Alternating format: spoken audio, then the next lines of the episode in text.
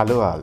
Welcome to Sainma Chupista podcast and this is త్రినాచూక్ల ఇవాళ మనం script రైటింగ్లో సింబాలిక్ అండ్ మెటాఫర్ గురించి తెలుసుకుందాం. సింబాలిక్ అండ్ మెటాఫర్ని మన సినిమాలలో ఎక్స్పీరియన్స్డ్ రైటర్స్ కానీ డైరెక్టర్స్ కానీ వాడతారు.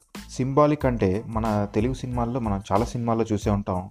ప్రేమ చిగురించింది అని చెప్పడానికి ఒక పువ్వుని చూపెడతారు. అలాగే ఒక అమ్మాయి సిగ్గుపడుతుందని చెప్పడానికి ఒక పెయింటింగ్ని సింబాలిక్గా చూపిస్తారు. శివ సినిమాలో హీరోయిజంని సింబాలిక్గా చూపెట్టడానికి చైన్ వాడారు.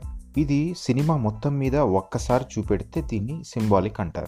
అదే విషయాన్ని ఒక రెండు సార్లు లేకపోతే ఒక బిగినింగ్ ఒక ఎండింగ్ చూపిస్తే దాన్ని మెటాఫర్ అంటారు. అంటే metaphor is nothing but a comparison. ఇక్కడ విజువల్ మెటాఫర్ అని ఒకటి ఉంటుంది. డైలీస్లో కానీ వీక్లీస్లో కానీ చూస్తుంటాం.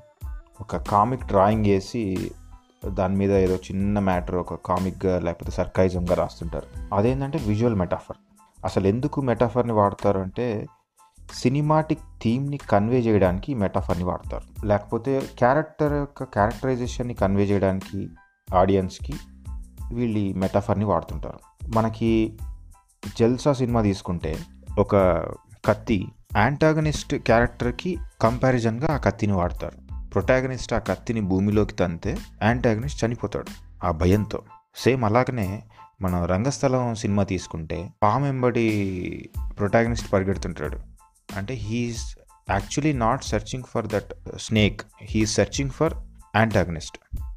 So అది మెటాఫర్గా తీసుకున్నారు. ఫర్ ఎగ్జాంపుల్గా ఇప్పుడు శివ సినిమాలో మనం ఇందాక చెప్పుకున్నట్టు చైన్ ఒక్కసారి వాడారు కాబట్టి అది సింబాలిక్ అయ్యింది ఒకవేళ ఆ. ప్రొటాగనిస్ట్ ఆ చైన్ని ఫస్ట్ టైం తను గొడవలోకి వెళ్ళాడు కాబట్టి ఆ చైన్తో ఆ చైన్ తీసుకెళ్ళి ఇంట్లో పెట్టినట్టుంటే లాస్ట్లో తన అన్నయ్య కూతురు చనిపోయినప్పుడు తను మళ్ళీ ఆ చైన్ తీసుకొని విలన్ దగ్గరికి వెళ్ళి తన్ని కొట్టి చివరాఖరికి ఆ చైన్ని తీసుకెళ్ళి ఎక్కడన్నా విసిరి దూరంగా పడేస్తే that is called a metaphor అంటే ఇక మళ్ళీ ఆ గొడవల జోలికి వెళ్ళడు అని క్యారెక్టరైజేషన్ చెప్పడం కోసమే ఈ మెటాఫర్ని ఇలా వాడతాం మనం. ఇది జస్ట్ అన్ ఎగ్జాంపుల్ ఈ మధ్య అంటే సింబాలిక్గా కానీ మెటాఫర్గా కానీ చాలా బాగా చూపెట్టిన సినిమా ఏంటంటే కర్ణన్ మూవీ. అంటే సినిమాటిక్ థీమ్ని మెటాఫర్ రూపంలో వీళ్ళు చూపెడుతుంటారు. ఒక ఊర్లో నైంటీస్ బ్యాక్ డ్రాప్లో బస్ స్టాప్ అనేది అంటే బస్ స్టాప్ కానీ బస్ సర్వీసెస్ కానీ అనేవి ఉండవు.